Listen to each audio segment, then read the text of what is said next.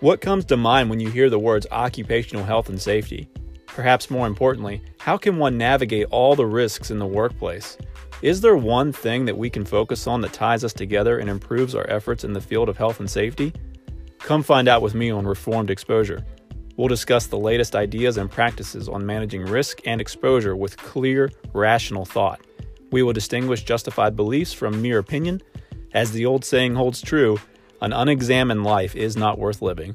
So let's examine health and safety together to become better at protecting the health and safety of our workers here on Reformed Exposure.